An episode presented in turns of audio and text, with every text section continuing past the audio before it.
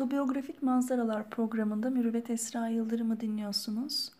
Bu programda Halit Siyah Uşaklıgil'in Saray ve Ötesi adlı eserinden önemli gördüğüm noktaları sizinle paylaşmaya devam edeceğim.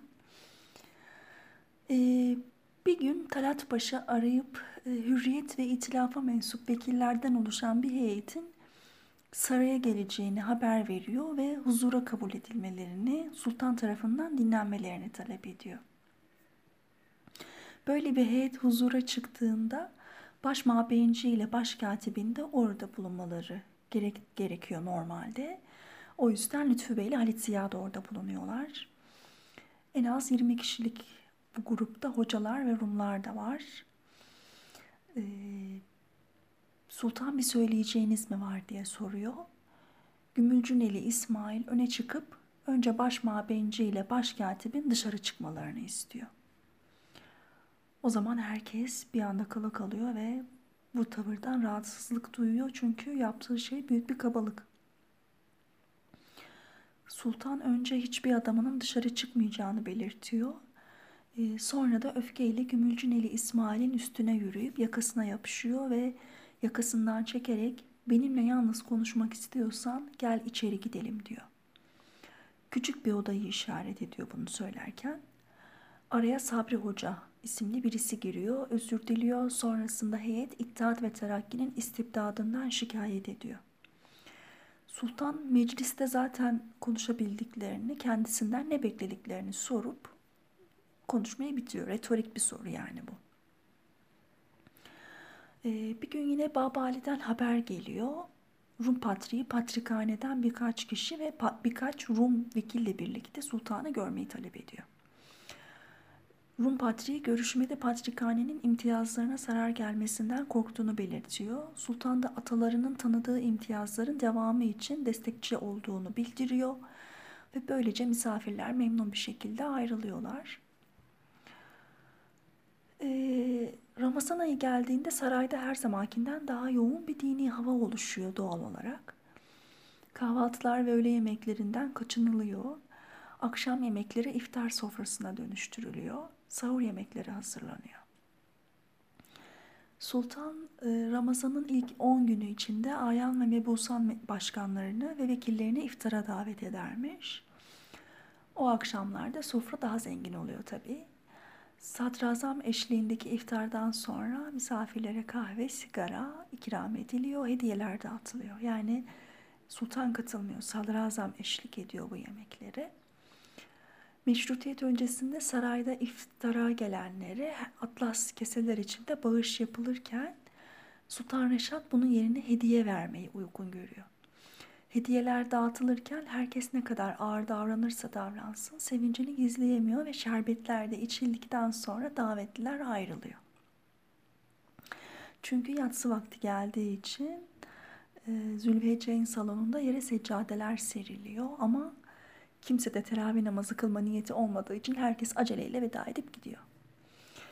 Ee, Ramazan'ın 15. gününde de bir alay düzenleniyor.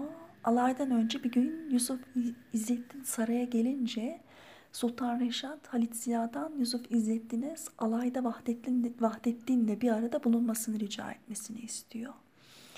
Yusuf İzzettin Vahdettin'le bir arada bu, bu arada bulunamayacağını söylüyor ve alayda dediği gibi ayrı ayrı yerde duruyorlar.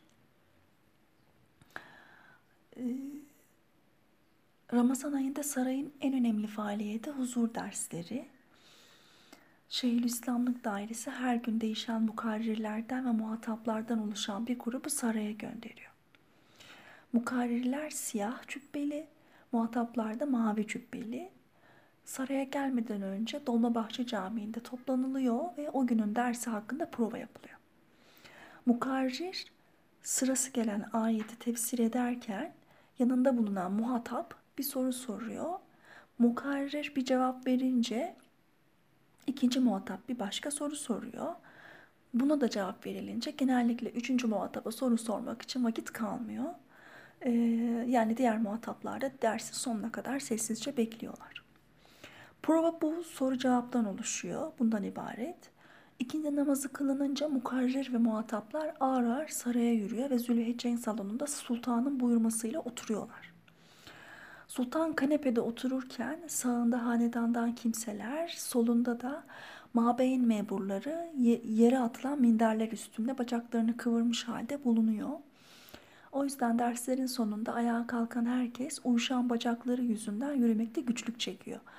Ee, her derste ancak 2-3 ayetin anlamı açıklandığı için yüzyıllardır e, Kur'an'ın ancak onda biri tefsir edilmiş. Yani Halit Ziya'nın döneminde öyle. Muhtemelen de çok değişmemiştir zaten Halit Ziya'dan sonra. E, Halit Ziya o yıllarda İsviçre, İngiltere ve Almanya gibi protestan ülkelerde pastörlerin Tevrat ve İncil'den ilham alarak ahlaki çıkarımlara varan etkili vaazlar verdiklerini bildiği için İslam vaizlerinden de sultan ve halifenin karşısında böyle vaazlar bekliyor. Ama hayal kırıklığına uğruyor. E, alimlerin Kur'an ayetlerinden ilham alarak bir konuşma yapmasını beklerken onlar Sahih-i Buhari adıyla bilinen hadis kitabına esas alıyorlar ve her şeyi ona göre yorumluyorlar. Hatta aklın kabul etmeyeceği birçok efsane anlatıyorlar.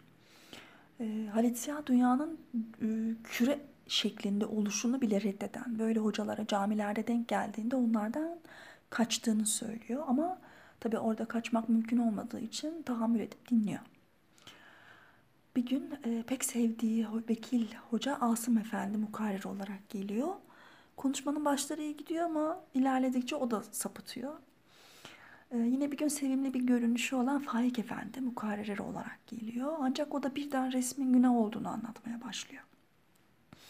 Halit Ziya ülkenin tüm okullarında resim ders verilirken, sarayın birçok kısmında resim bulunurken, Sultan Reşat da bizzat tablosunu yaptırmış bir kişiyken, Faik Efendi'nin resmi, resmi bu şekilde şiddetle kınamasını yadırgıyor.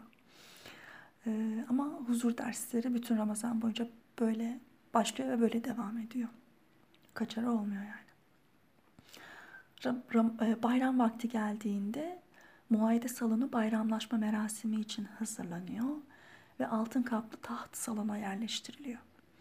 Adet şu, Sultan bayram alayından ve namazından dönünce biraz dinlenir. Sonra da tahta, tahta doğru yavaş yavaş yürürmüş. Bu sırada alkışlar alkış tutuyor ve Halit Ziya'nın gülünç bulduğu Reşadiye Marşı çalınıyor. Ee, Sultan tahta geçince herkes sırayla tahtın önünden geçiyor ve sağ tarafta baş mabeyincinin elinde tuttuğu tahtın saçağını öpüp başına koyuyor. Resmi kişiler etrafta halka halka sıralanınca başta Rum Patriği olmak üzere türlü ruhani liderler salonun ortasına geliyor Patrik nutkunu okuyor. Tercümesi Patrikhane tercümanı tarafından tekrar ediliyor ve saatlerce süren tören sonlanıyor.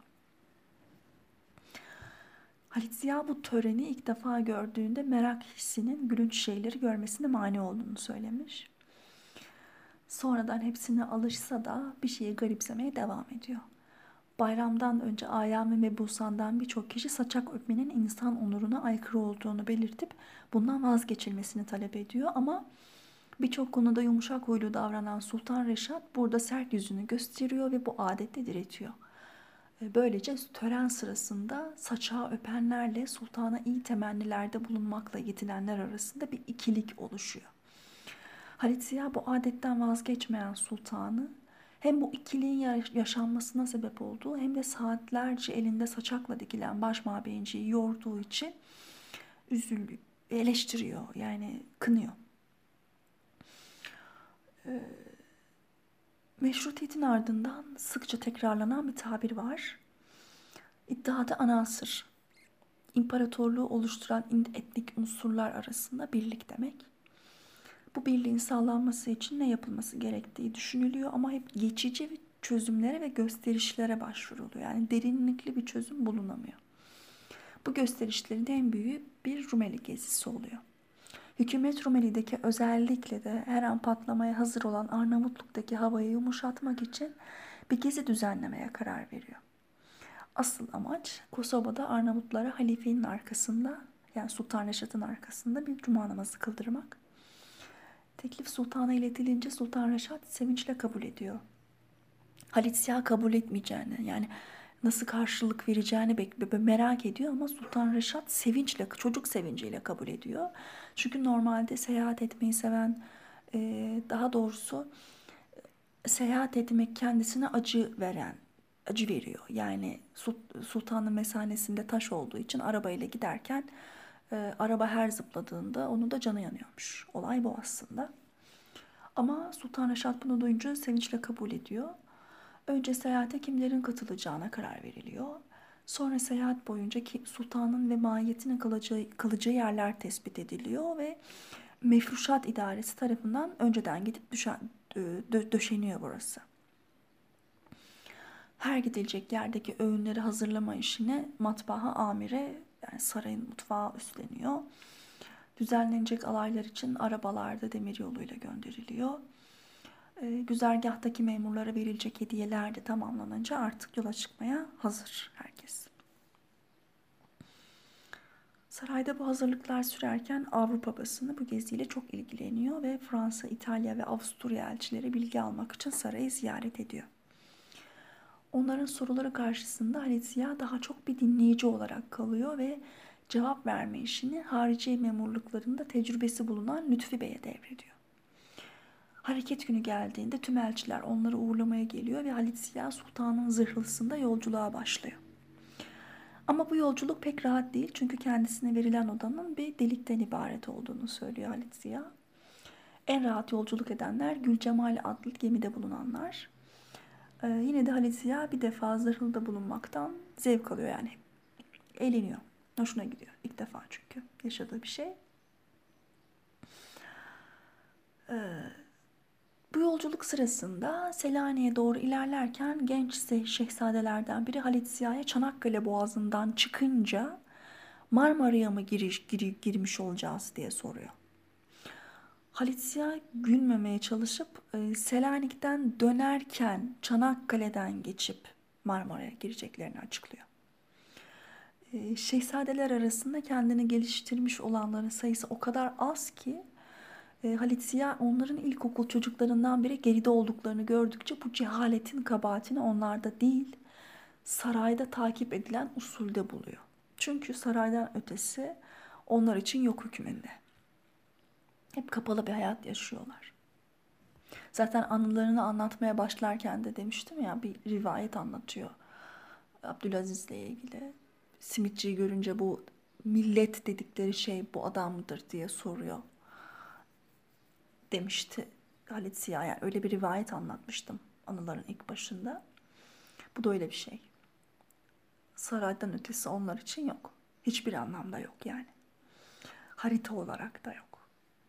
O yüzden e, daha önce gerçekleşen Edirne gezisinde de daha yaşlı bir şehzade ona Meriç Nehri'nin Fırat'la karışıp karışmadığını sorduğunda Halit Ziya e, şehzadenin şaka yaptığını düşünmüş ilk başta. Sonra tabii anlıyor ne kadar e, kapalı bir hayat yaşadıklarını. Selanik'e vardıklarında Sultan Reşat Halit Ziya'dan abisi Abdülhamit'i ziyaret edip bu gezinin ona karşı tasarlanmadığını aktarmasını ve bir nevi onayını almasını istiyor. Bunun üstüne Halit Ziya kendini Hadi Paşa ile beraber Alaaddin'i Köşkü'ne doğru giderken buluveriyor. Yol boyunca ne söyleyeceğini, neler nasıl söyleyeceğini düşünüyor. Bütün hayatı boyunca önceden hazırladığı konuşmaların bir noktasında tıkanıp kaldığı için konuşmaya başladıktan sonra gerisi gelir diye düşünüp zihninde bir konuşma müsveddesi hazırlamaktan vazgeçiyor. Ama bu sefer de Abdülhamit'e nasıl hitap edeceğini düşünmeye başlıyor. Tam Hadi Paşa'ya onun Abdülhamit'e nasıl hitap edeceğini soracakken aklına Zat-ı Hümayununuz deme fikri geliyor.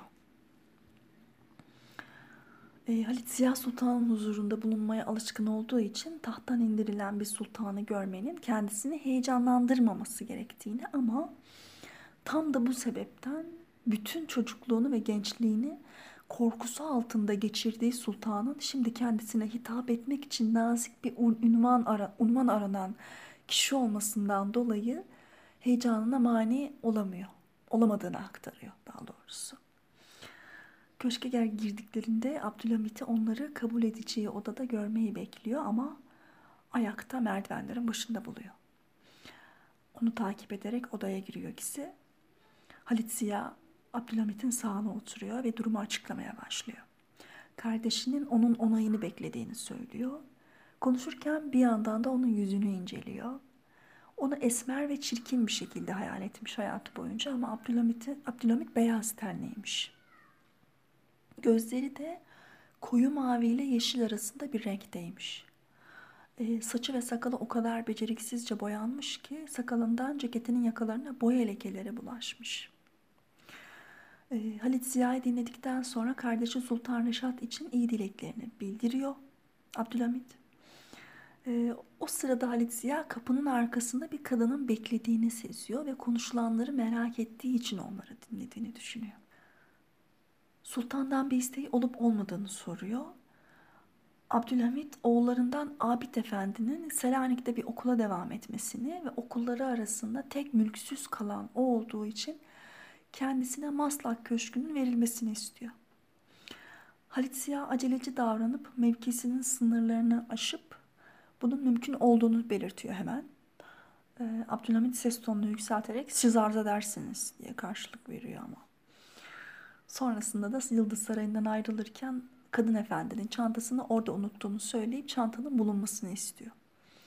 Halit Ziya kapının ardındaki kadının bu çantayla ilgisi olduğunu kanaat getiriyor bunu duyunca.